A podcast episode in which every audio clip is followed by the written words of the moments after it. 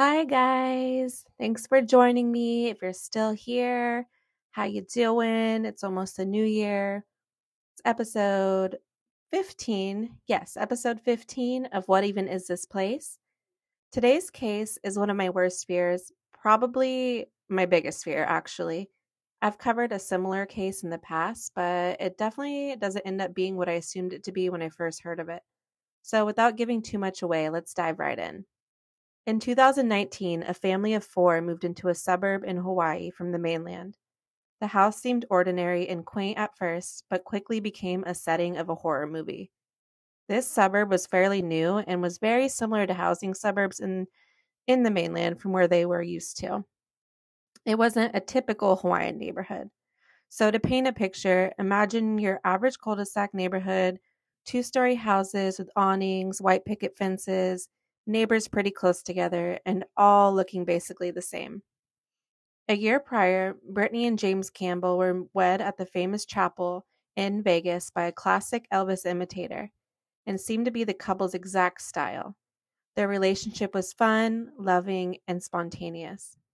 Brittany was said to be energetic, bubbly, very outgoing, while James was opposite.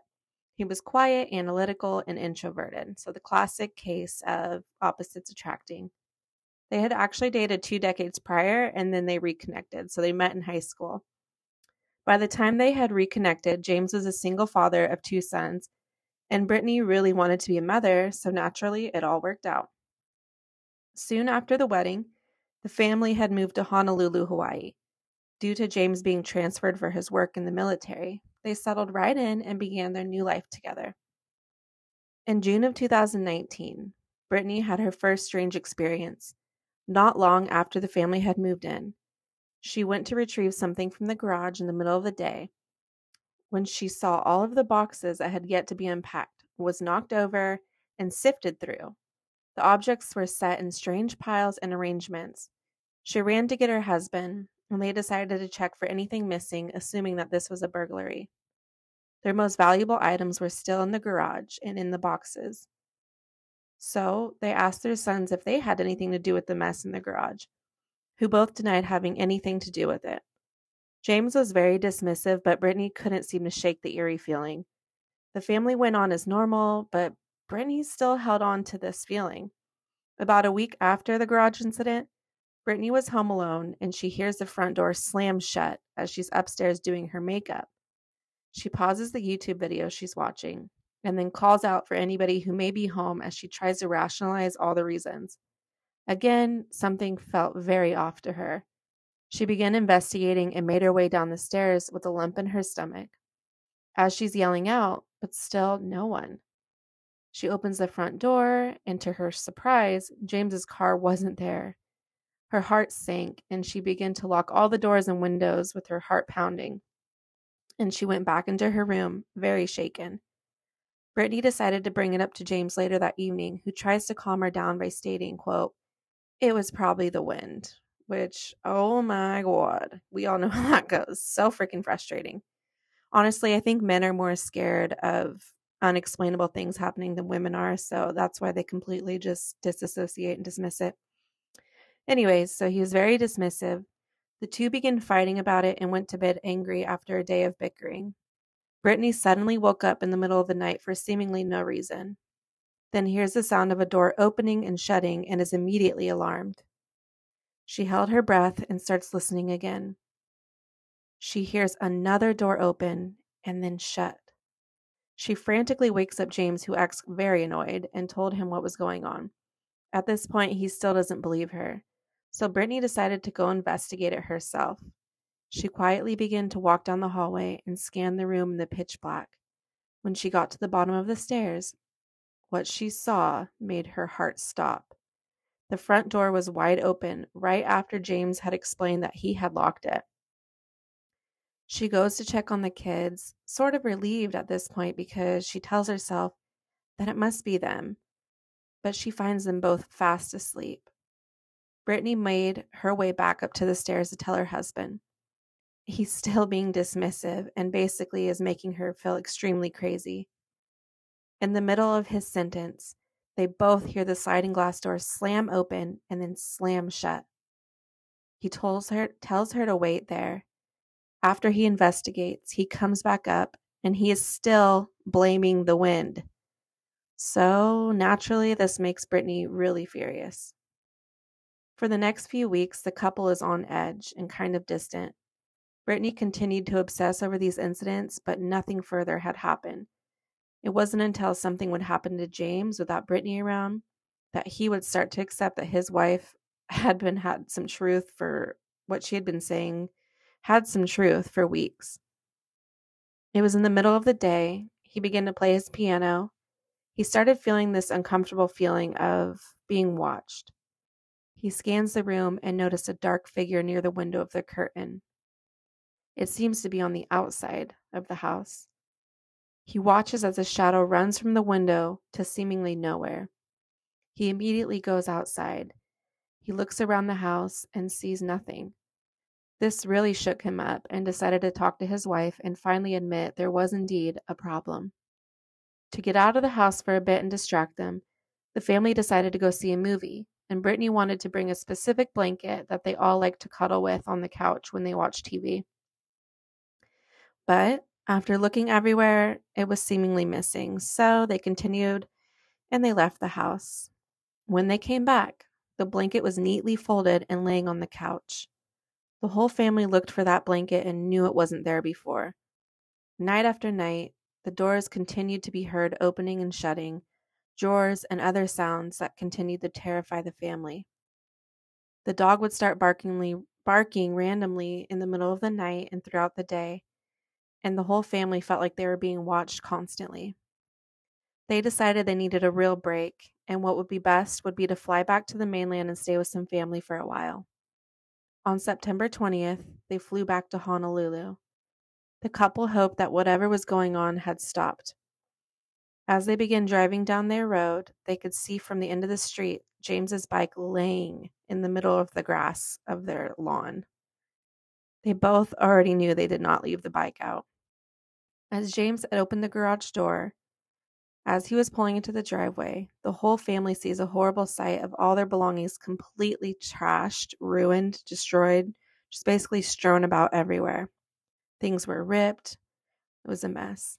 As James made his way in, yielding a sledgehammer, he found their home in literal shambles, just like the garage. But noticing right away, he noticed the uh, piles. Remember the piles, those strange piles from the beginning of the story in their first incident? So, gone in this whole mess, in this like tornado disaster looking type mess, there's neatly stacked piles of of objects and things. Then he noticed something even more creepy. All around the living room and in the kitchen were medical vials and drugs. Like, um, you know, those little glass bottles of when you go to the doctor, what they put vaccines in, things like that.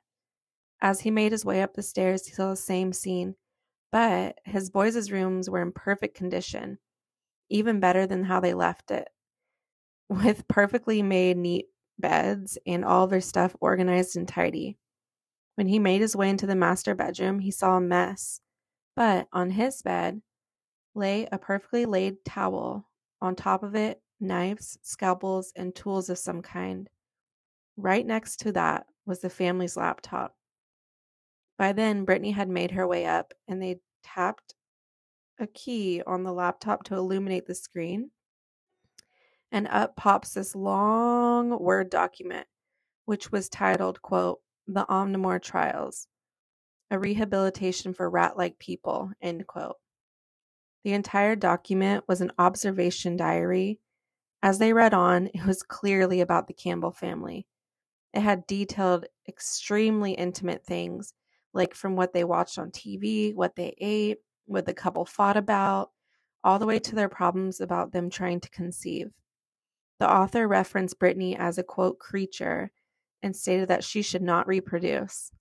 By this diary of horrors, the author of this by the end of this diary of horrors, excuse me, the author of this document had came to the conclusion that he or she would need to perform various surgeries with a detailed list of tools, types of surgeries, and the drugs that would be used during his experiment. They both retreated down to the stairs. James walks to the front door, and as he puts the key into the door, so imagine he goes back through the garage. He's walking out now outside the house, going around to the front door. As he's putting his key into the door, Brittany's calling the police. But as James is opening the door, it works, the key works, but there's a resistance. As James is pressing the door as hard as he can, he can barely get the door to crack. And as he does so, he looks through the crack and he is met with a pair of eyes. From behind the door, this figure says, This is not your house. And the figure tries to close the door. But James smashes the door open and grabs this man out of his house and throws him to the lawn while threatening him not to go anywhere. This man was named Ezekiel Zayas, who was 23 at the time. He just stared at James without blinking the entire time until the police arrived. He was arrested without incident. After further investigation, it appeared that months earlier, Ezekiel had found a way to sneak in and out of the property and was living there, and continued to do so even after the Campbells moved in. He began living in the crawl spaces. The fact that they decided really saved their life. I feel like this man most definitely would have carried out these so called experiments. I did find the document online and I clearly can't read it all because, well, it's 490 pages long. Um, if you want, if you're interested, it is available online. You just have to Google the omnivore trials. I read the first few pages, and I'll tell you right now, it makes me want to crawl out of my freaking skin. I can't imagine what the family went through. Oh, and to make it worse, apparently there's a term for what he called, and it's called phrogging. P H R O G G I N G, which that in itself is horrific. I didn't freaking know this was an actual phenomenon. Like, oh, just gives me the chills. I don't know why, out of everything unusual and creepy about this world, the idea of someone living in my wall scares the absolute shit out of me. But come to think of it, I think I'll blame the movie The People Under the Stairs. Uh, traumatizing if you're a 90s kid, or I think it was created in the 80s. I don't I don't even want to look it up because that's that movie scared the shit out of me. Uh, why I was allowed to watch that, I have no idea. Sums up my childhood. Anyways, if you have an attic or a basement or a crawl space, check that out before assuming it's something paranormal. Because apparently, I was looking online and this does happen to people. So just be vigilant. You don't have to live in fear, but I mean, just be fucking aware. I know I would, my first thought is like something paranormal, but after reading all these incidents, I think that I will take my chances, go up there with my freaking gun. And luckily, I don't have a basement, but I do have an attic. It'd probably be a little harder to crawl into, I would think. And crawl spaces, like, uh, it just something so creepy about that. I know that I was I was thinking like why do we need crawl spaces anyways, you know? I mean, I guess it, to fix pipes and maintenance and stuff in your home, but still, it's so scary. Um I do remember this time when I used to live with my aunt. She, I was gone out of I think a boyfriend's house or a friend's house, something. And she called me and she was home alone and she asked if I had just came home and then left out the front door and I told her no this is exact I thought of this instantly when I was reading this story because fuck like what if ugh what if there was something someone living there but also that house was haunted like my my grandparents lived there it wasn't a bad haunting but there was some weird things that happened. I had later lived in that house as an adult i rented it from her.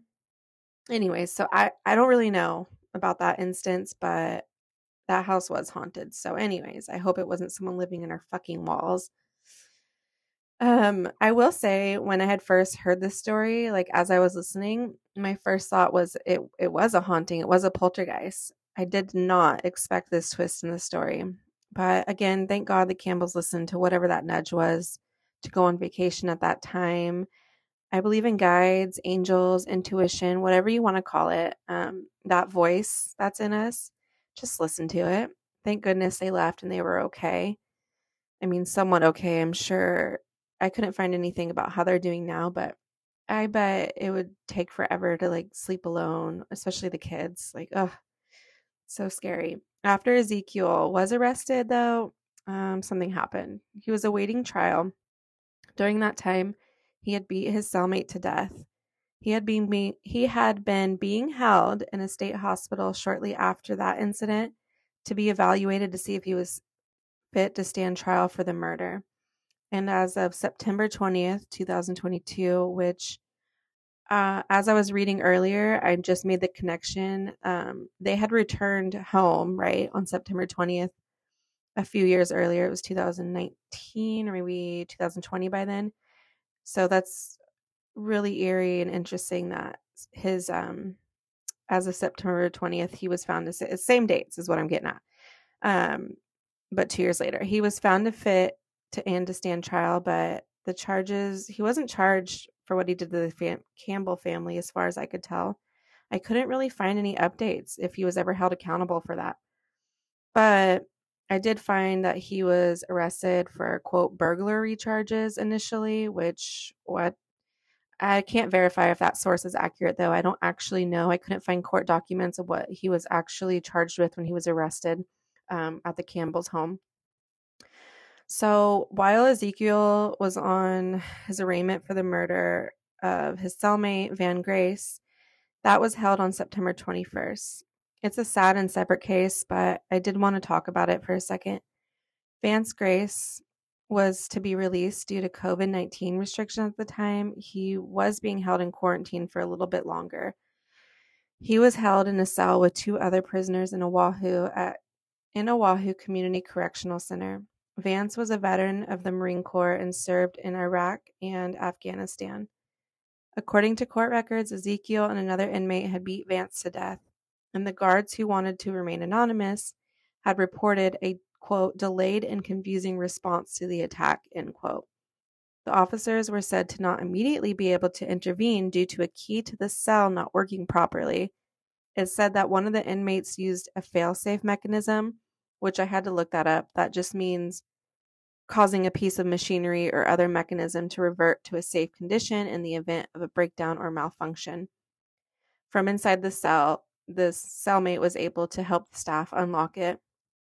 Finally, they were able to get out, but the door had locked again, leaving before they could retrieve Vance Grace, who was left to suffer and eventually succumb to his injuries while staff waited for a locksmith. So that whole story sounds really weird. I can just imagine like why didn't the door slam on freaking Ezekiel or the other guy like as they were trying to get out? It just I don't I don't know. Something about it doesn't make sense to me. Either way, the family of Grace is now suing the state, to which I say I do not blame them. Um, sounds like a lot of fuckery went on, down to the fact that he was being held for extra days he was he was supposed to be getting out. They had planned a celebration for him back in the mainland and everything. So he was held a little longer due to COVID nineteen. I'm I'm guessing I couldn't find the exact detail, but I'm going to guess that they were maybe waiting for results that he was not positive for COVID. But I don't know. It just seems super weird and fucked up. Um, although it appears as of now, Ezekiel never really served any time or was sentenced for anything that had to do with the Campbells for terrorizing the Campbells. Um, he has been charged with the murder of Vance Grace and will spend the rest of his life behind bars. I couldn't find if he was eligible for parole, but if I see anything or if you guys see anything, let me know. It's my guess that if he was truly arrested for burglary, he probably would have been back out on the streets by now. Um, if he hadn't committed the murder while he was awaiting the trial date for the initial arrest, who knows where he would be right now or what else he was capable of or who else he may have terrorized. It's a scary thought because this man was clearly very disturbed and unhinged.